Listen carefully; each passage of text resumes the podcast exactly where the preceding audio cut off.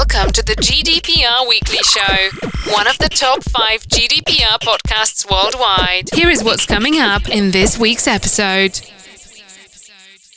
Welcome to episode 216 of the GDPR Weekly Show, the number one GDPR podcast worldwide. Coming up in this week's episode, we have news that the ICO has found that the UK Ministry of Defence and Home Office ignored data subject access requests. Then to Australia, where we have an update on the Optus data breach, which we first mentioned to you last week here on the GDPR Weekly Show. We then have news of how hackers are helping in protests against Iran. We then travel to Canada with news of a data breach at the Canadian Border Agency. And then to Washington State in the USA, where Seattle Children's Hospital has had a data breach. We then return to the UK, where a survey finds that older borrowers are reluctant to share their financial information online. And we then travel to Switzerland, where the Swiss government has completed its review of data protection laws. And then finally this week, we have news that the US UK Data Access Agreement is finally coming into force from next Monday, from Monday the 3rd of October 2022. So we have some notes on what you should do and how that might affect your own data transfers. So as always, a wide range of articles for you in this week's episode of the GDPR Weekly Show. We hope that you find the information in the articles useful and informative. As always, if you have any feedback for us, please do email us at feedback at gdprweeklyshow.com. Wished it was a simple guide to GDPR? Well, now there is. GDPR Made Simple. Available now on Amazon. We begin this week with news that the ICO, the UK's data protection regulator, has taken action against seven public and private sector organisations for failing to meet their obligations under GDPR and the UK Data Protection Act 2018. UK organisations must respond to requests by members of the public for personal information, known as data subject access requests, within one to three months. Indeed, it's recommended that data subject access requests should be responded to within 30 days unless there are exceptional circumstances why more time is required. However, after receiving multiple complaints about the erring organisations, the ICO was forced to step in. The seven organisations have all been issued with reprimands which could be escalated to more serious regulatory action if conditions are not met. Several of the organisations were also given a practice recommendation under the Freedom of Information Act 2000, which could lead to an enforcement notice if ignored. The organisations involved are the UK Ministry of Defence, which has a current data subject access request backlog of 9,000 cases, meaning individuals are waiting more than 12 months for their information the UK Home Office, which hasn't responded to 21,000 data subject access requests within the statutory timeframe, the London Borough of Croydon, which responded to less than half of its data subject access requests within statutory timeframes between April 2020 and April 2021, Kent Police, which responded to 60% of subject access requests on time between October 2020 and February 2021. However, some outstanding requests have taken over 18 months to process the London Borough of Hackney, which didn't respond to over 60% of data subject access requests within the required timeframe, the London Borough of Lambeth, which responded to only 53% of subject access requests within the legally required timeframe, and the only private company to make the list, Virgin Media, which didn't respond to 14% of the subject access requests it received on time over a six month period in 2021. Information Commissioner John Edwards said the ICO would be providing citizens and organisations with support to streamline the data subject access request process. This includes developing a subject access request generator to help people identify where their personal information is likely to be held and how to request it, at the same time as providing information to the organisation regarding what is required from them, he said. We expect all information requests to be handled appropriately and in a timely manner. This encourages public trust and confidence and ensures organisations stay on the right side of the law. For Virgin Media, a spokesperson said, We apologise that our handling of subject access requests last year was not to the standard it should have been.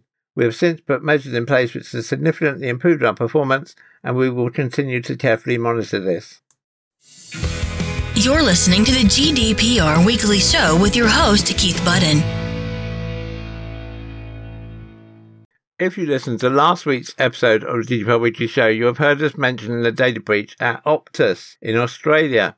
This week, more details have emerged about that data breach. Optus said that hackers had accessed the personal information of an undisclosed number of its customers, including names, dates of birth, phone numbers, email addresses, driver's license numbers, and passport numbers.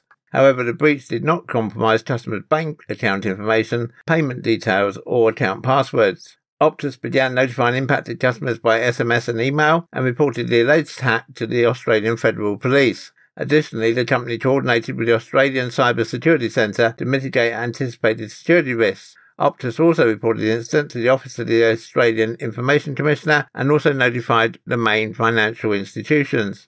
Optus, based in Macquarie Park, north of Sydney in Australia, is a subsidiary of Singaporean telecoms giant Singtel and has a customer base in Australia of around 10 million subscribers.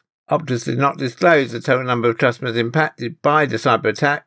However, the company's CEO, Kelly Bayer Rosmarin, suggested a worst case scenario where 9.8 million of the 10 million Optus customer accounts, which would be equivalent to about 40% of the population of Australia, had been compromised. According to the Ministry of Cyber Security, Clare O'Neil, basic personal information of 9.8 million people was accessed, while extensive personal data for another 2.8 million was exposed. Even worse, the Optus cyber attack impacted former customers of the company because it's obliged to store verification records for six years after someone ceases to be a customer. Optus has offered affected customers 12 months of free credit monitoring services with Equifax to protect them from identity fraud. Additionally, Optus customers should take additional measures to protect themselves from fraud by monitoring their bank account and credit card statements for any suspicious activity. Data breach victims should also remain vigilant for phishing attacks attempting to steal personal data by pretending to be Optus support staff. Optus warned its customers that the breach notification messages would not include any link to prevent hackers from further taking advantage of the situation. Optus has attributed the intrusion to an unnamed foreign threat actor whose IP address hopped across unspecified European countries. Meanwhile, a threat actor identifying themselves as Optus Data claimed responsibility for the attack and published 100 records of stolen data on the popular hacking platform Breach Forums. They demanded a $1 million ransom in Monero cryptocurrency, threatening to publish all 11.2 million records in batches. Subsequently, the threat actor released the first batch of 10,000 records, promising to release more until Optus complied with its request. However, the attacker unexpectedly changed their mind, citing too many eyes and promising not to sell or publish any more data. Additionally, they apologised to 10,200 customers who had been exposed and Optus for scraping the database, claiming they had no way of reporting the data breach. It is believed that the data breach occurred because of an unsecured API access point. If we receive any more information on this from Optus or from the Australian regulators, we will of course bring it to you in the next available episode of the GDPR Weekly Show. Several hacktivist groups are using Telegram and other tools to aid anti-government protests in Iran to bypass regime censorship restrictions amid ongoing unrest in the country following the death of Mahsa Amini in custody. Key activities are data leaking and selling, including officials' phone numbers and emails and maps of sensitive locations. It's believed that proxies and open VPN servers are being shared to get around censorship and reports on the internet status in the country, with one group helping the anti-government demonstrators across social media sites. Chief amongst them is a Telegram channel called Official Atlas Intelligence Group that primarily focuses on publishing data associated with government officials as well as maps of locations. Calling itself a cyber army, the group is said to have commenced its operations in May and has also advertised their wide range of services in the past, such as data leaks, distributed denial of service attacks, and remote access to organizations. It's also known to voluntarily hunt and expose paedophiles. According to CyberInt, the cyber mercenary actor also claims to have connections with people in several law enforcement entities in Europe who can deliver sensitive information about certain individuals exclusively. A second group is called Arvin, which consists of about 5,000 members and shares news reports about the ongoing protests, along with providing a list of open VPN servers to circumvent internet blockages. Red Blue, a 4,000 member group on Telegram, has also pitched in with similar efforts, in addition to sharing hacking conversations and guides. Privacy focused messaging app Signal, for its part, has reached out to its community to set up a proxy that will help people in the country use the service on Android. Contact us on helpdesk at gdprweeklyshow.com. To Canada now, and the federal privacy watchdog says a data breach at a contractor for Canada's border agency involved as many as 1.38 million license plate images and associated information. In a report detailing its investigation, the Privacy Commissioner's Office cites inconsistencies in the way that the Canada Border Services Agency managed license plate information and a lack of security measures. It highlights the absence of adequate contractual clauses to ensure the border agency's private sector partner was properly protecting the information. The report, though completed in May, was released on Thursday in the Canadian Parliament as part of Privacy Commissioner Philippe Dufresne's annual report. The watchdog initiated a complaint and began its probe following 2019 media reports of a cyber attack on a US based third party contractor used by both the Canadian Border Agency and its American equivalent. At the time, Canada's Border Agency told the Privacy Commissioner the breach included approximately 9,000 photos of license plates selected from travellers entering Canada at the Cornwall, Ontario border crossing. The investigation revealed that the number of Canadian Border Agency license plates image files compromised in the breach was actually much higher. It's believed that up to 1.38 million were breached, including duplicates. The report says that of those, about 11,000 had been posted on the dark web. It also found that the image files included metadata containing relevant province or state associated with the license plate, the date and time the image was taken, and a numerical code representing the border crossing site along with the lane number. The border agency told the data commissioner it did not consider the license plate images to be personal information. However, the report says the agency's assessment did not take into account the associated metadata revealing time, date, and location. The Privacy Watchdog found that the files did amount to personal information under the Privacy Act for some of the individuals. Although some personal details, for example medical records and financial data, are always considered to be sensitive, any personal information can be sensitive depending on the context. This investigation highlights the value of program, contracting, and privacy specialists working together to assess if the information being collected in the delivery of programs and services is considered personal information and to develop contracts with appropriate privacy clauses to protect it, the report says. The Commissioner's Office ultimately concluded the self initiated complaint was well founded as the border agency contravened provisions of the privacy law concerning disclosure of information.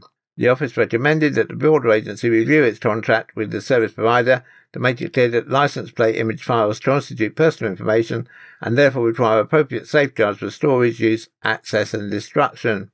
The Commissioner says an important lesson in the case is that privacy obligations apply whether the data is processed by a government agency or a private sector contractor acting on its behalf. The Commissioner considers the complaint to be resolved based on the border agency's response to the probe and acceptance of the regulator's recommendations.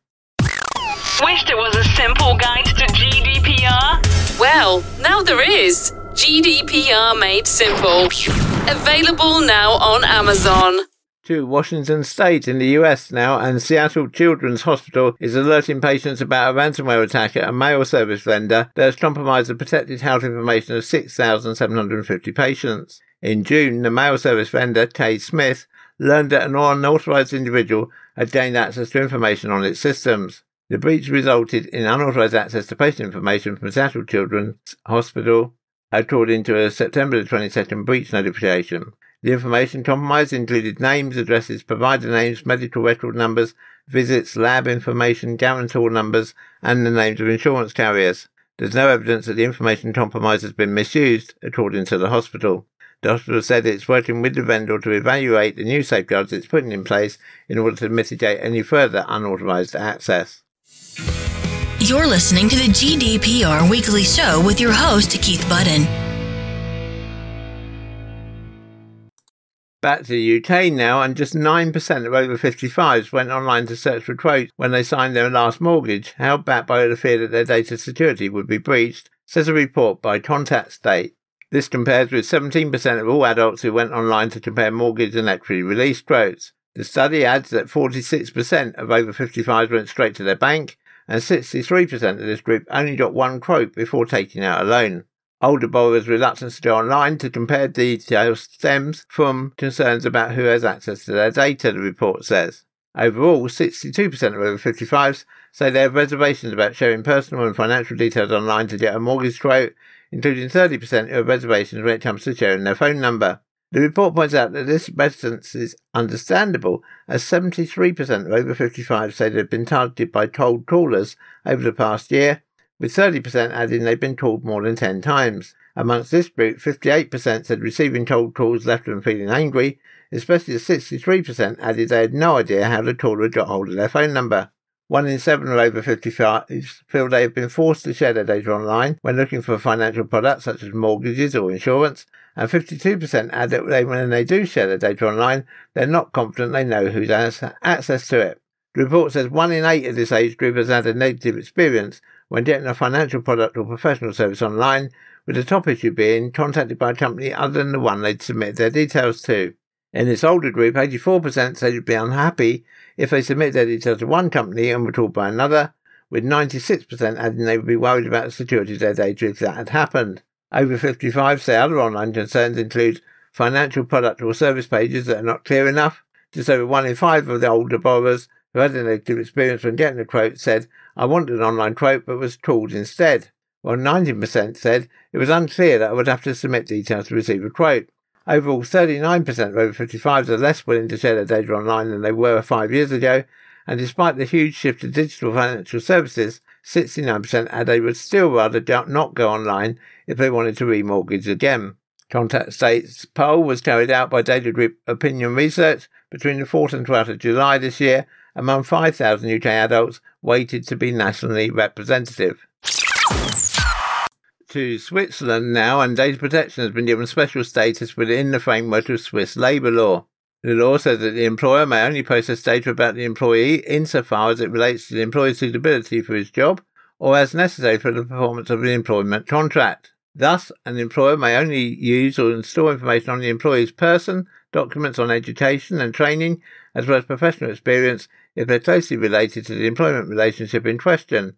Complementary to this, the provisions of the Data Protection Act apply. In its autumn 2020 session, Swiss Parliament passed the new Data Protection Act. It improves the processing of personal data and grants Swiss citizens new rights. Swiss laws compatibility with the European law, and in particular with GDPR, is one of the main challenges. The new Data Protection Act should guarantee the free flow of data within the European Union and thus avoid the loss of competitiveness of Swiss companies. On August 31st, 2022, the Federal Council decided that the new Data Protection Act should enter into force on September 1st, 2023. At the same time, the Federal Council also adopted the new Ordinance on Data Protection Certifications. With this, the legislative work on the revision of the Swiss data protection law is complete. Wish there was a simple guide to GDPR? Well, now there is. GDPR Made Simple. Available now on Amazon. If you're a regular listener to the GDPR Weekly Show, you know that we've spoken in the past about the US UK Data Access Agreement, a first of its kind reciprocal agreement between the US and the UK. Under the agreement, law enforcement agencies in either country could obtain stored electronic data from a communication service provider in the other country for the purpose of countering serious crime via a much streamlined process, thereby overhauling the infamously sluggish mutual legal assistance process. After what seems like an interminable wait, the UK and US governments announced that they intend to bring the agreement into force on the 3rd of October 2022, at which point substantial volumes of electronic data in the US will become available to UK law enforcement agencies and vice versa. So this brings about a number of things which you should know in order to prepare for the imminent launch date. First thing to say is that companies most likely to receive an overseas production order, an OPO, are CSPs, either in the US from UK law enforcement or vice versa. Broadly speaking, that means any private entity that provides the public the ability to communicate, process, or store computer data via a computer or telecommunication system, or which processes or stores relevant covered data on behalf of such an entity. Therefore, OPOs could be served on a huge variety of tech and communications firms in both the US and the UK, including cloud storage companies, social media providers, and messaging platforms. While the agreement is reciprocal, it is anticipated that the bulk of the OPOs will flow from UK law enforcement to US CSPs. Few UK CSPs hold data of interest to the US. Recipients of an OPO issued by the UK will have as a default just seven days to produce the data stipulated to the UK authorities. While it's likely that many of the recipients will request extensions, it's highly advisable for them to act quickly. Failure to comply with the order may render the recipient, and in certain circumstances the director or officer of the recipient, in contempt of court. In addition, failure to comply with an OPO may attract publicity and reputational damage. Now, of course, UK and US recipients which do business in the EU and are subject to the GDPR will need to assess whether they have a legal basis for sharing personal data with the law enforcement authorities submitting the OPO. UK CSPs receiving an OPO from US authorities will need to assess whether the transfer of personal data to the US can be done in accordance with requirements of UK GDPR and applicable case law. US CSPs receiving an OPO from UK authorities will not initially have the same concerns in light of the adequacy decision that the EU has granted to the UK.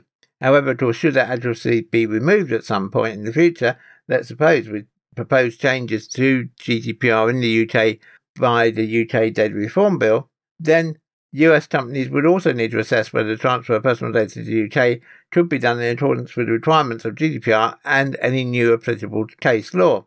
It's expected that OPOs may and will be challenged on a significant number of different grounds, including for breach of data protection laws and to determine the applicability of US and UK legal privilege protections. The primary venue to challenge OPOs sent by UK law enforcement will be the courts of England and Wales, however it's likely the challenges will be made at the same time in the US. Any parties served with an OPO are encouraged to seek legal advice as soon as possible to ensure suitable steps are taken to challenge the OPO if necessary and ultimately to assist in successful compliance with the OPO and balance the various competing interests wherever possible. Contact us on helpdesk at gdprweeklyshow.com.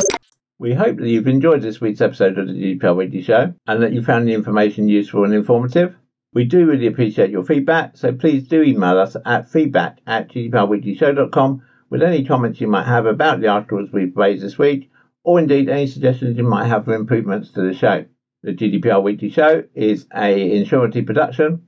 Please be advised that any advice given during the show is general in nature and should not be taken as specific legal advice. You should always seek legal advice according to your own specific circumstances. Until next time, bye bye.